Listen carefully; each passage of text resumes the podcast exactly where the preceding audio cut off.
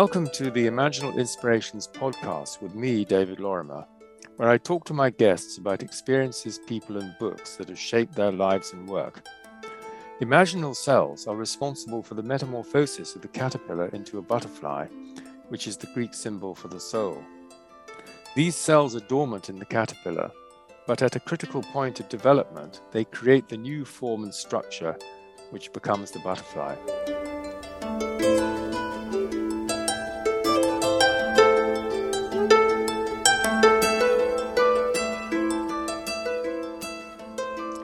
My guest today is Dr. Diane Hennessy Powell, who is a Johns Hopkins trained neuropsychiatrist and neuroscientist, former Harvard faculty member, and an award winning author and clinician.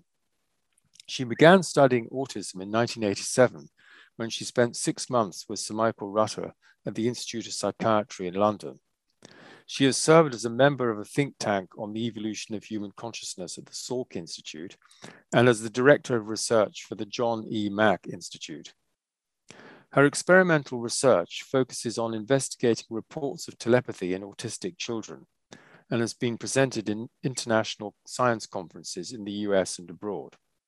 She's a polymath whose theoretical work bridges multiple scientific disciplines in its analysis of case studies in neuropsychiatry that challenged materialism's neurocentric model. Her 2008 book, The ESP Enigma, A Scientific Case for Psychic Phenomena, presents a rational argument for a new paradigm, which is elaborated upon further in her chapter entitled Beyond Materialism and Madness, in the first volume published by the Academy for the Advancement of Post-Materialist Sciences, Is Consciousness Primary? Well, uh, Diane, warm welcome to Imaginal Inspirations from your beautiful home in Oregon. And I'm going to ask you first about a shaping moment involving your choice of work.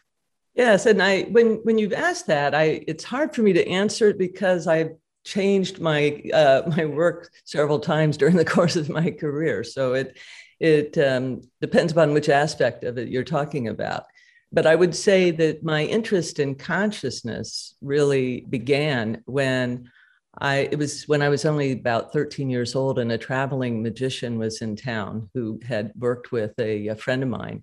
And he said to me, I'm going to do a magic trick. And I said, Oh, I said, what, what do you do? And he said, Well, just go over to this bookcase behind you. And that bookcase was like the bookcase behind you. And he said, Pick out any book on the shelf and then open it up and start reading it. And I'll stand at the other side of the room and I'll read it to you. And he was able to read it word for word as I was reading it. And I was really, you know, shocked. And he, you know, he said, you know, go pick up another book. And so I did that with, with, with about three books. And I asked him, how did you do that? he said, well, it's magic. And magician never reveals his tricks. And so when I told my father about it, he, he told me that there's something called telepathy and um, that that it um, is controversial, but but there seems to be some evidence for it. And this was this was back in the um, you know this was back in the late 60s and uh, my father was a scientist with graduate degrees in three different branches of science. So to hear that from my father gave it a certain validity. And so when i ran into uh, patients as a doctor who seemed to be telepathic i had that in my mind as something that sort of allowed me to consider the possibility how fascinating, because that, that's almost like doing a, an early experiment, age 13, because you know you do you take not just one book, but two or three books.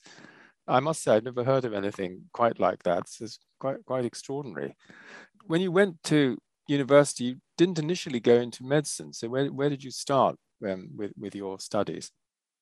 I started out in architecture because I I have a love of science and design, and I was was an artist as well, and so I thought that that would be a really good combination of the two.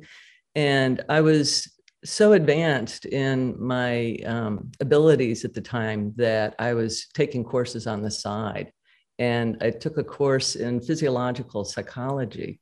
Goodness. Because I was fascinated by the behavior of animals and and people.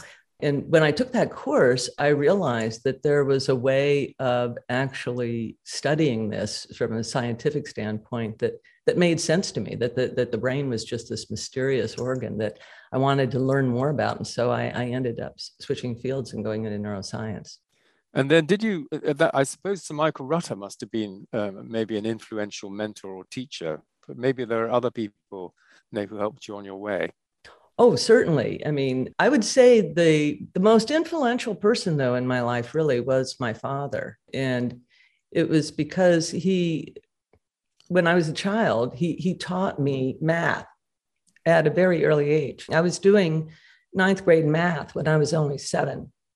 Goodness. And, and so he gave me a perspective on how to just even think about the world, how to even approach it that, that, that you could apply math not just as a manipulation of symbols, but those symbols represented something that was out, um, you know, out in this, you know, thing that we call reality. Um, you know, so studying the mathematics of everyday things. So that was my almost my first language. I mean, it, you know, I, I was learning math almost simultaneously with acquiring facility with words.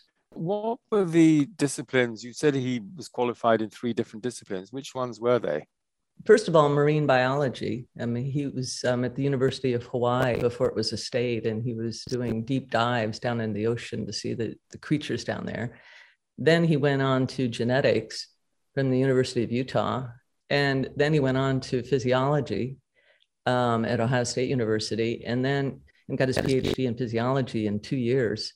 And then became the, well, actually, after that, he went to Hanford University, I mean, Hanford Reservation, and was doing um, controlled testing with plutonium because at the time they were doing testing with nuclear bombs just out in the West, out in the open. And he was one of the principal scientists that showed that um, we shouldn't be doing that. And, um, and then he went on to um, University um, of Washington and did his postdoctorate in cardiovascular physiology. And eventually became the head of the artificial heart program at Battelle Memorial Institute and has several patents under his name.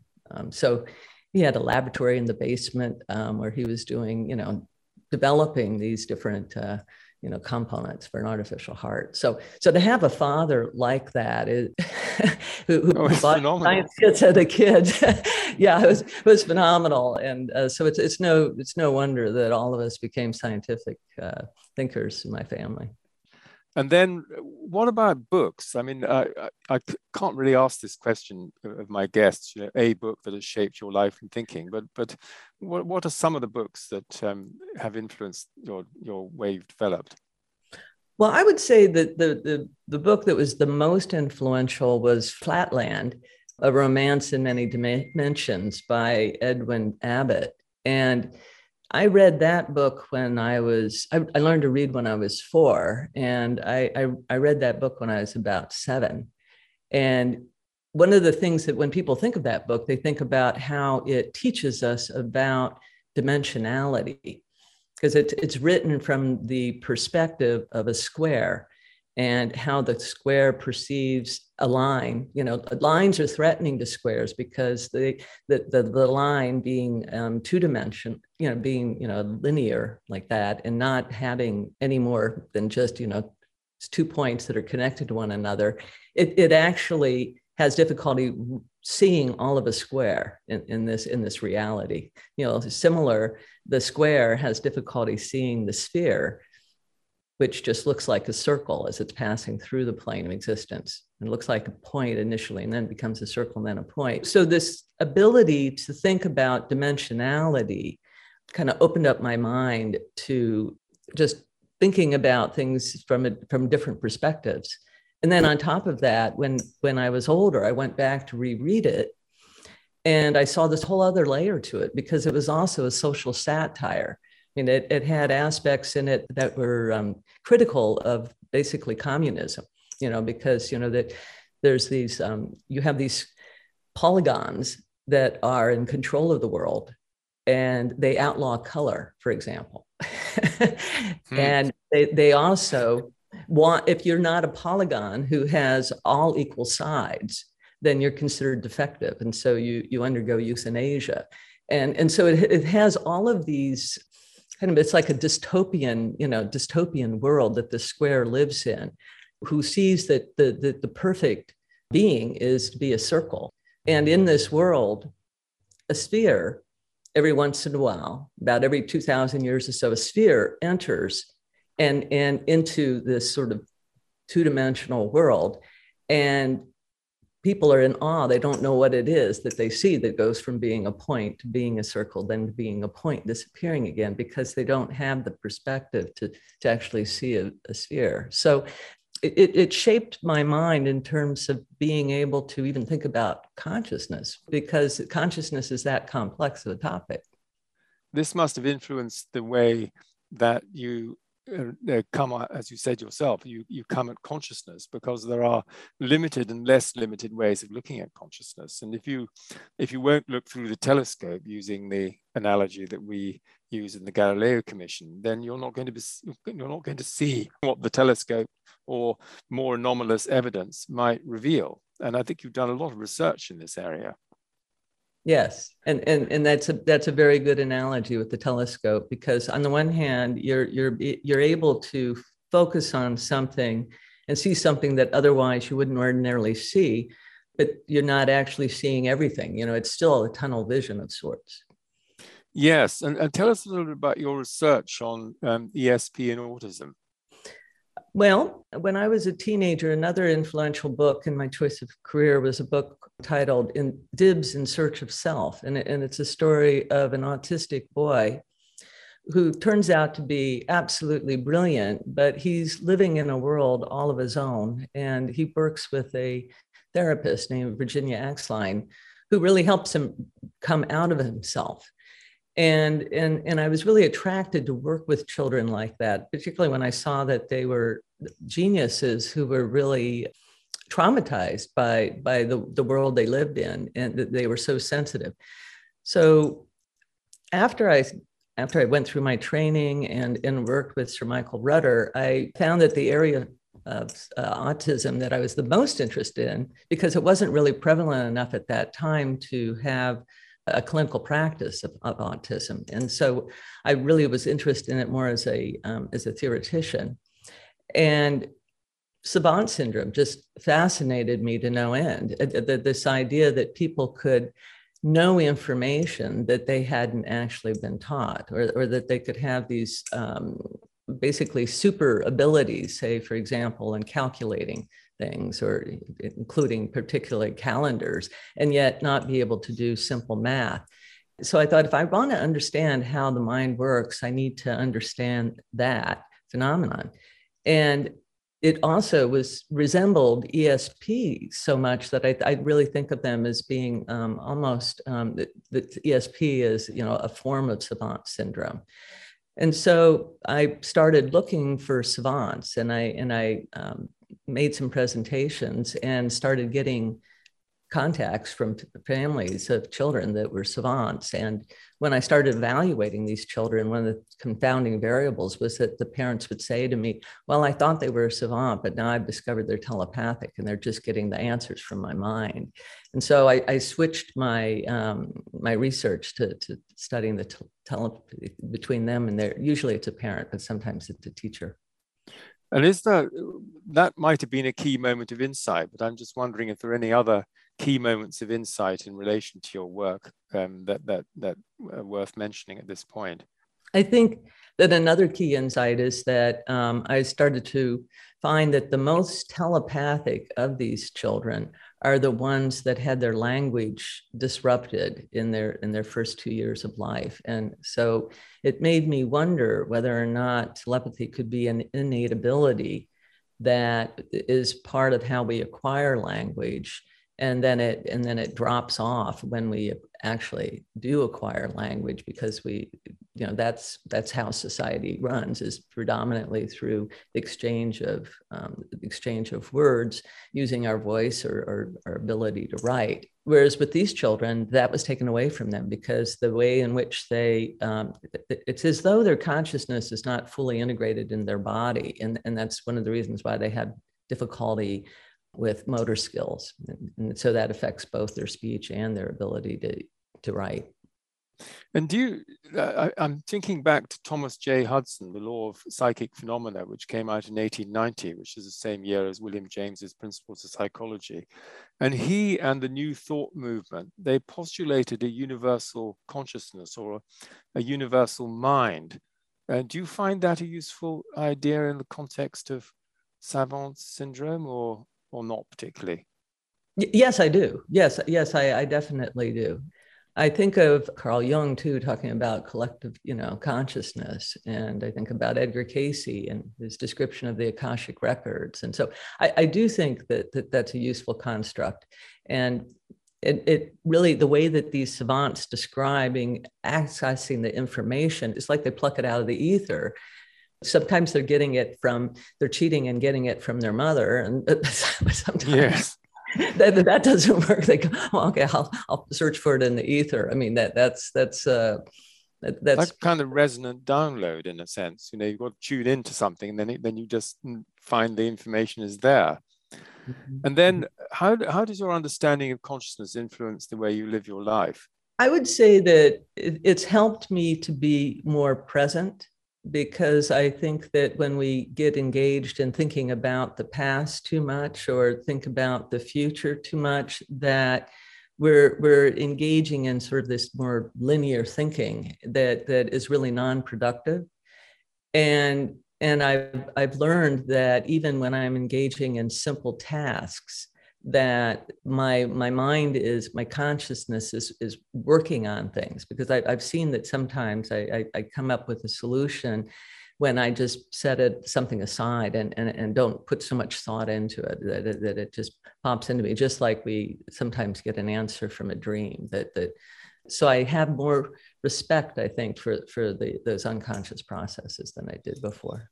Yes, and I think this is a lot of Iain McGilchrist goes into a lot of detail about this in his new masterwork, the, the, the matter with things, um, and particularly the relationship between right and left hemispheres um, in uh, different types of attention and cognition in this respect. Now, is there any other experience you'd like to mention at this point, um, you know, which has been important uh, in your life and work and development?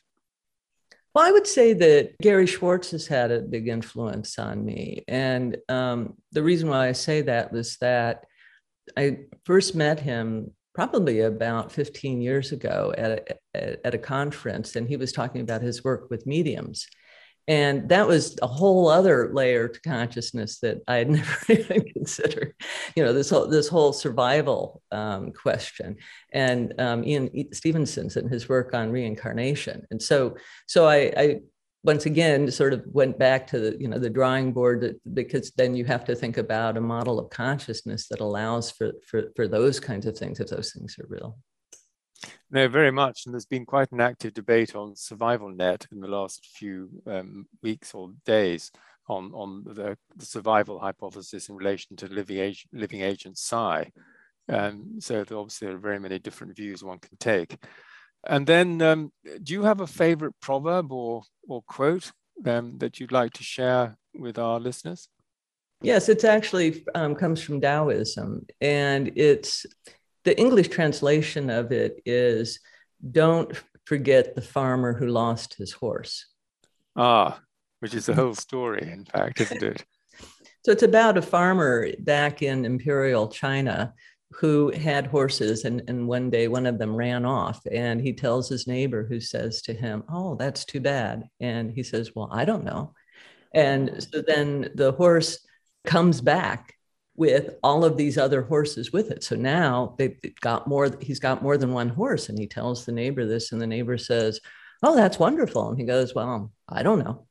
And one of the horses is quite wild. And so so the son of this man gets on the horse and he's trying to tame it and it gets thrown off the horse and breaks his leg. And the neighbor says, Oh, that's terrible. And farmer says, Well, I don't know. And so then what happens is, is that the emperor is going to war and he's rounding up all able young men to become part of the army. And he comes there, that, that someone comes there to get the son and sees that he is crippled by this fall and, and doesn't take him. And so the farmer says to the neighbor this story, and he says, Wow, that's that's really good. And Tarma says, well, we'll see, you know, I don't know. So it, it, it truly is this um, story that really says to us, this need that we have to label something as good or bad is really coming from a small perspective that, that if we can kind of get the bird's eye view and just get further and further away from it. Once once you're at the end of the story then you can say something about things. But but along the process um, that that that really holding back any judgment is is the, the approach to life. Indeed you know wait and see. Now i love that story. I first read it in alan watts. And, and then finally diane uh, any advice you'd give your younger self from where you are now? Probably don't worry be happy. Well it's a good piece of advice. And, and we, we've had some very very succinct suggestions from many of our contributors and this happens to be the podcast number 25 so diane thank you so much for your time and for sharing your wisdom and insight with us. Thank you. It's been a pleasure